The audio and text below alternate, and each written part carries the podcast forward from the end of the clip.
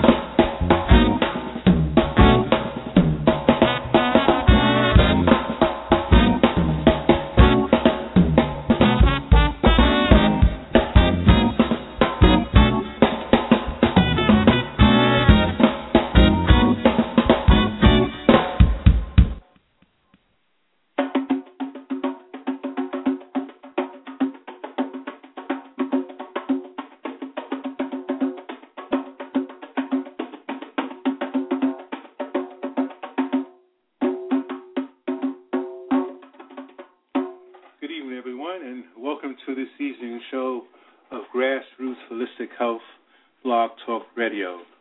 I'm your host, Baba Tuhudi Wesley Gray, and it's a pleasure to have you with us again this evening. I look forward to uh, enjoying the rest of this weekend, and I hope you are as well, and I really appreciate you sharing your evening this Sunday with us. Uh, the book that we will be reviewing this evening will, is titled The Spiritual Warrior Transforming Lust into love. And um, this book was written some years ago by a Swami Krishnapad. And uh, Swami Krishnapad is, uh, he has passed, he's transitioned some years ago. And however, it's uh, really a pleasure to be able to share some of the thoughts that he had shared with us before his transition via the, the book titled The Spiritual Warrior. He was a spiritual teacher and author, Princeton graduate, and also the director of the Institute of the Applied Spiritual Technology in Washington, D.C. As a matter of fact, as a man of African descent, he was one of the first uh, ordained or initiated gurus within the ISKCON community. And Swami Krishnapad, uh, in no uncertain terms, was able to transform lives in his past, and we're talking about nationally as well as international. He was a consultant to diplomats, heads of state, and also the general public.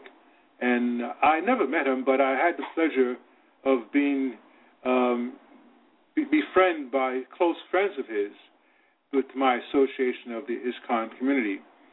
So I feel very honored to be able to share with you some of the knowledge that he shares with us via the book titled Spiritual Warrior. I would be remiss if I didn't acknowledge my wife. She just came into the studio. And how are you doing, honey? I'm great. How are you? I'm fantastic. Yes, we uh, had a very interesting Sunday. We went uh, walking and running, and um, is definitely a pleasure when we're able to date one another in the mode of exercise and love. And that's something that I advocate and I suggest to all of our listeners that you take the time out, even just by yourself, to eat right and and treat your body right by exercising, even by just taking an, an, a walk for half an hour, will do you justice. But without any further ado, um, the chapter that I'm going to be reviewing is titled Loving Our Neighbors. And Swami states that all around us we see the results of and industrial paradigms um, result of not focusing, uh, if anything, not focusing on the well being of our lives and the planet, but more so focusing upon commodities and money and its worship of fame, power, and control. And as a result, he states that we find that modern culture does not give human beings and other living creatures the respect that they deserve. Our planet itself, which is a living being, suffers profoundly from the lack of love. And as we have seen, we treat the earth and other species of life with such disregard that all around us are appearing symptoms of serious illness. We have floods, famines, um, earth, earthquakes, droughts, hurricanes, plagues, and countless other uh, events that place us in a state of miraculous uh, danger.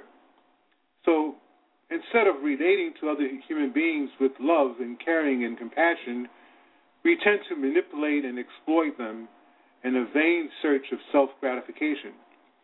And as I veer off from uh, quoting uh, what Swami shares with us in the book, I can just say from my own observations that we find that in our personal life, as we do not take care of our bodies by feeding ourselves with proper nourishment, that indeed um, we fall plague, we fall subject rather to the plagues that surround us. Um, as we have droughts within the weather, indeed by not um, hydrating our bodies with sufficient amount of water, our, our bodies experience a drought, as it were, which is not healthy. And it just so happens that I, I my wife and I both are involved with a um, a initiative, a mission, as it were, to share the knowledge of how to keep your body healthy, how to optimize the most, as, as it were, from eating proper foods, uh, hydrating your body with water and, and other substances that are needed. Uh, indeed, we have a product line that we embrace, which I'll share with you later on uh, in the show, that assists us in maximizing the health of our bodies. And of course, as we love ourselves and treat ourselves with love and, and nourishment that it's needed, we tend to be able to do the same for our neighbors. We tend to be able to do the same for our friends, for our family members. If you don't take care of yourself, you indeed are not able to take care of others. And if you don't love yourself, you're not able to show that love to others. So Swami goes on to state that loving relationships are the way to counteract this negativity. Our personal relationships are a microcosm of how we deal with each other on an organizational, national, and global level, and how we treat other forms of life, and indeed how we treat the earth itself. So, healing our planet ultimately depends upon how we relate to one another in the simple interactions of, of daily life experiences by basically relating to each other lovingly, and each of us can make a positive difference in our immediate environment, which is most important. And in society today, he goes on to state that many people do not experience sufficient love in their families, schools, or places of work love that cannot find a healthy uh, means of expression often energies in in various perverted forms. Or should I say it often emerges in various perverted forms. We have already noted that raising levels of child abuse and um, the, the, the rising level of child abuse and rape all around us, as well as many other social, environmental ills, that sexual crimes are distorted manifestations of a natural tendency to love that cannot express itself constructively. Without constructively expressed love, then people tend to reject their own divine nature, and their thoughted loving energy becomes a destructive force in the world. So there's a need for a, a culture of love and this planet will not be healthy until we gain a deeper understanding of the soil and the uh, the soul and the universal love that we all share with each other. It's part and parcel. All this is part and parcel of God. It's part and parcel of the Most High. So we naturally belong to a culture of love, liberation, and constant celebration. And when we extend this love and joy to others, we experience ever deepening level of God's love. So the world solely needs a, a deeper sense of community and a more mature understanding of personal happiness, both of which depend upon our willingness to raise individual and collective consciousness by sharing our love with each other. So he goes on to state that we just consider the, the community of a tree. Although the leaves of the tree require water, we do not need to water each and every leaf individually. In fact, if we water only the leaves and neglect the roots, the trees will not survive very long. However, if we water the roots, we distribute the water throughout the entire tree so that the tree thrives quite nicely. Although we may consider ourselves self sufficient, we are actually more self sufficient than the leaves, we act no more self sufficient than the leaves of the tree. The nourishment we need is love, and by directing our love towards God, we water our roots and naturally distribute love throughout the entire community. And I dare may add that by directing our love towards each other, directing our love, love towards our ancestors, towards those whose shoulders we stand upon, and that love is manifest by respecting their legacy, giving homage to their legacy. We are able to indeed uh, distribute that love throughout our entire community. My wife and I attended a memorial for a brother, an icon in our community by the name of Baba Jitu Weusi. And the love that was expressed at this memorial was just so, so profound. And indeed, we recognize collectively those of us who were at the memorial, which was here in Brooklyn, New York, at Boys and Girls High, we were able to share with each other our love for Jitu, our love for his family, our love for the organizations that he created and was co-founding, uh, a co-founder of in terms of creating the foundation of these organizations. But we also recognize that his most important contribution was his unconditional, unselfish devotion to our community. So he he more or less uh, created a model throughout his life for those of us who got to know him and to know others like him, those of us who are younger, uh, less experienced, to be able to say, yes, I need to fashion my life in the mode that Jitu shares with us. That yes, uh, if he was able to resonate with our own particular path and journey, we were reassured that yes, the path that I'm on is a righteous path, is a good path, because here's someone who's similar journeying like I am, and he's being very successful. And I know that if I uh, stay focused, that my success will also be realized. So, yes, in our families, we must look for those who give the example of unconditional love, of caring, I know as children, our first example of that is our mother, and of course, our father and our grandparents. You know, they have unconditional love for us. And then other members of the family, our siblings and aunts and uncles and cousins. But most importantly, though, it is our parents, uh, especially our mother, who gives us that unconditional love because she gave birth to us. So the same thing holds true with Mother Earth. That indeed we should share that love and focus on caring for Earth, caring for the planet that allows us to breathe the air that we breathe to sustain our life, that allows us to drink the water that we drink to sustain our health, to allows us, which allows us to eat the food that feeds the animals, that uh, those of us who happen to eat meat, that without that, we would not be able to have our nourishment. And of course, like my wife and I, we're both vegetarians. We pay homage and give grace and praise and prayer before we eat every day, every meal every day, to the Most High for us to be able to eat the vegetables and, and the fruit and, and the other items, the nuts and legumes and so forth that sustain our health.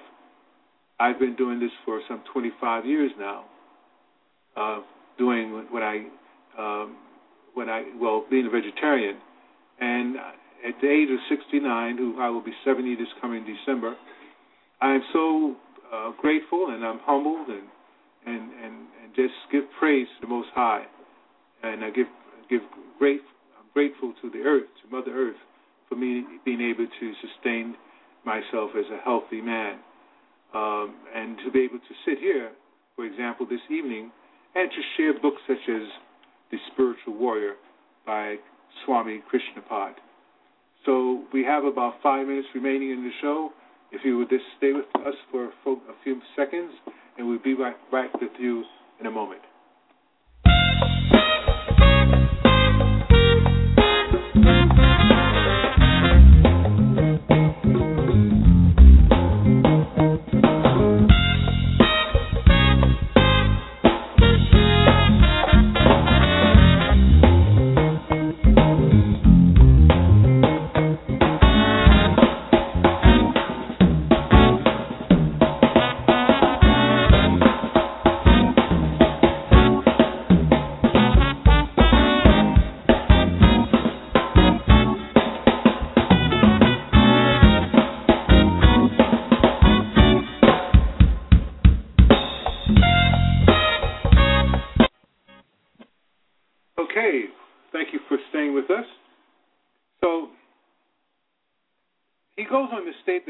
Our neighbors goes beyond the surface.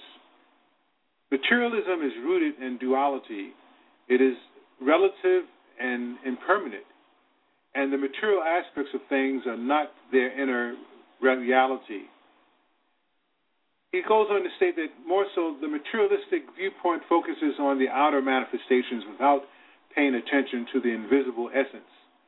We cannot have meaningful, deep relationships by dealing merely on the level of our outer coverings. A materialistic focus automatically disqualifies us from, from experiencing a deep level of love. Remember, loving others unconditionally is not based on the material understanding of life, because ultimately all love emanates from the reservoir of love, which is God. If we exclude God from the picture, we are merely attracted to material commodities and phenomena we cannot experience unconditional love. And as we grow spiritually, we will be constantly amazed at the amount of love we can experience and share. And this spiritual world is filled with eternal, loving exchanges that do not end, deteriorate, or disappoint. Even minor competitions and arguments in such an environment merely serve to encourage more caring and sharing. We have all known of mothers who would sacrifice anything for their children, teachers who would go to any length to help their students, and husbands totally dedicated to the welfare of their wives and families. These simple examples of selfless relationships in the material world offers us glimpse into the spiritual realm of genuine love. And as we saw in the previous chapter, uh, the, if conflicts arise in intimate relationships instead of producing a rift, they can cause even stranger bonding between the parties. The individuals understand one another more, better, and this deeper understand allows mutual caring and respect to grow. So this is coming closer to the end of, of this show this evening, but by next week I will be reviewing loving and trusting others, being able to the, uh, being able to keep secrets and confidentiality in relationships, and these are all um, very important aspects of maintaining loving relationships, and they're very universal. These these particular laws. So we will be reviewing this, and I again I thank you so much for tuning in. And as we know, uh, the shows are now half an hour, and those of you who would like to um, visit my website, that's drumsofchange.com. Uh, please feel free to go to my website to access all the books that I review, such as this one, Spiritual Warrior by Swami Krishnapad. That's K R I S H N A P A D A. And also be sure to visit my website, www.healthisalwayswealth.com. I, I, and, and there's another uh, site titled joytolive.info. That's www.joy, G, J-O-Y, to live, L-I-V, dot I-N-F-O. And there you will find, you will have access to a free uh, 400-page book dealing with health. And, of course, health is the first thing that we need to do with ourselves and each other to express love. So, again, I thank you so much for tuning in, and we look forward to. Uh, actually, I, am sorry, I must um, uh, apologize. It seems as if I misinterpreted the time. It is we have about ten minutes remaining on the show. Okay, so yes, we can continue then. The um, where I left off, what was that at? Right, loving our neighbors goes beyond the surface. Uh, this next point that he makes is genuine love remains constant despite adversity. He goes on to state that love gives us the courage to maintain our position, even an unpopular one in any environment. This does not mean that we should be foolish or naive, for he states that to deny, to deny unpleasant realities is to express the opposite of love. True love is based on honesty and trust, not avoidance. To love our neighbors as ourselves means to love them deeply, as we ourselves would like to be loved. It also means to trust them, and honesty draws honesty to itself, and trust attracts trust. Without these qualities, there is no love. Now, on a practical level, we may wonder how to love an apparently unlovable person and how to trust someone who has not earned our trust. We approach such a person as we would a troublesome child. Parents normally do not adapt their conduct to that of the child. Instead, they help they help the child improve by modeling proper behavior and encouraging what is positive. After all, everyone has some good qualities, and parents know their children's boundaries and are realistic about what is dangerous for them. And they often experience, according to their child's level of maturity, in encouraging them to grow and protecting them from the demands that might be too taxing. Again, my wife and I were looking at a show yesterday dealing with being scared straight.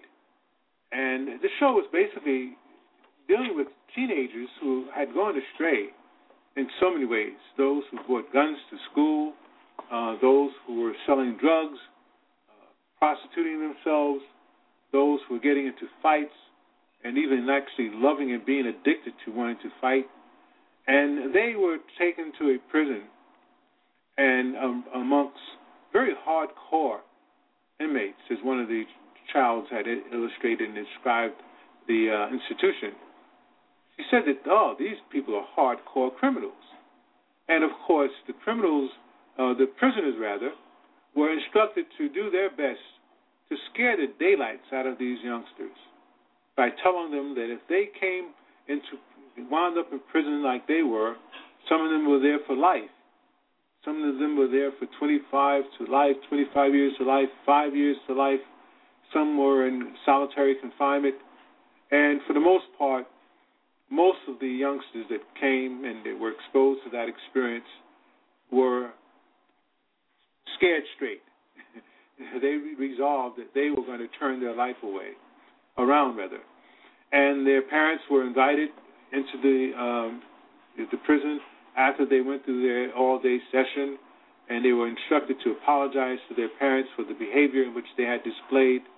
And of course, needless to say, uh, all of the parents were very happy and, and grateful to know that their children were on the path now of rediscovering their purpose in life and rediscovering the love and the proper way of conducting themselves to them as parents and then to themselves as individuals and to each other and to their fellow man and to their indeed to their neighbor.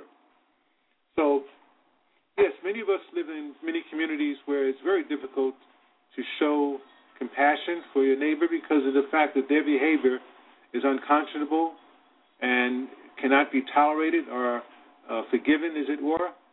But somehow or other, as uh, Swami states, we have to find what level of goodness that they have within them. What what is a, an aspect of them, of their of their uh, personality that has a a quality of goodness, and to look at that and to approach them from that perspective is possible.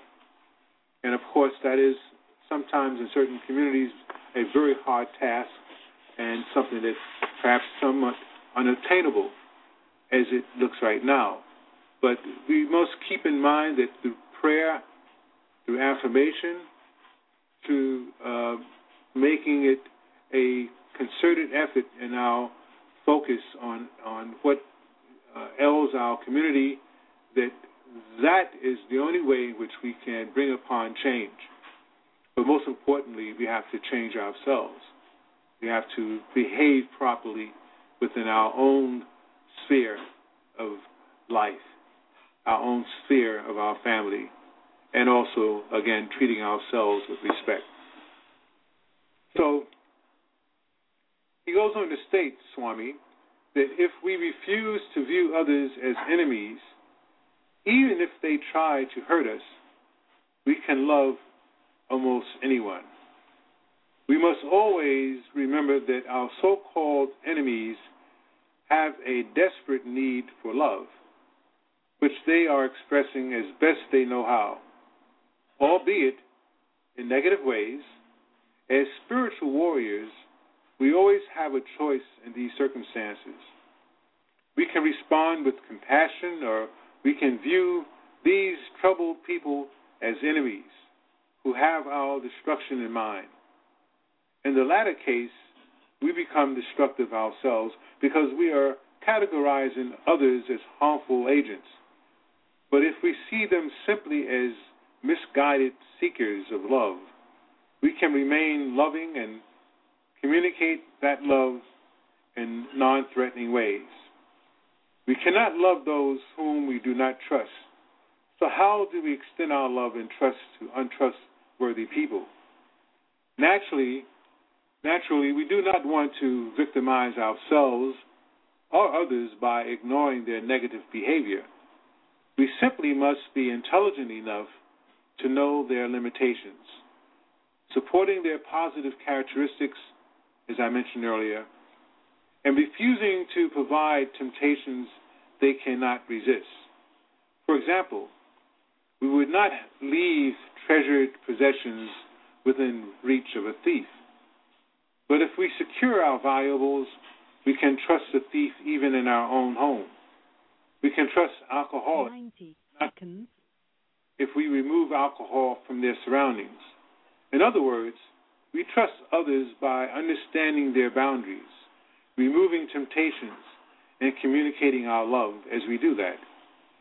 If we are clever enough to have a realistic view of our weakness of their weaknesses, we can nurture their strengths to the point that they can even overcome their negative behavior. And this is how, in the proper frame of mind, we can 60 seconds.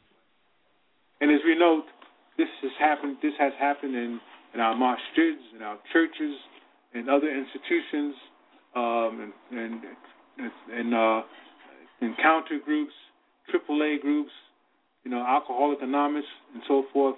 These principles have been proven to be successful. So again, I thank you for tuning in with us. And as I start, I end by giving praise to the One Most High. I give praise and homage to our ancestors, to my family, to my mother-in-law, to my wife, and I bid thee farewell again.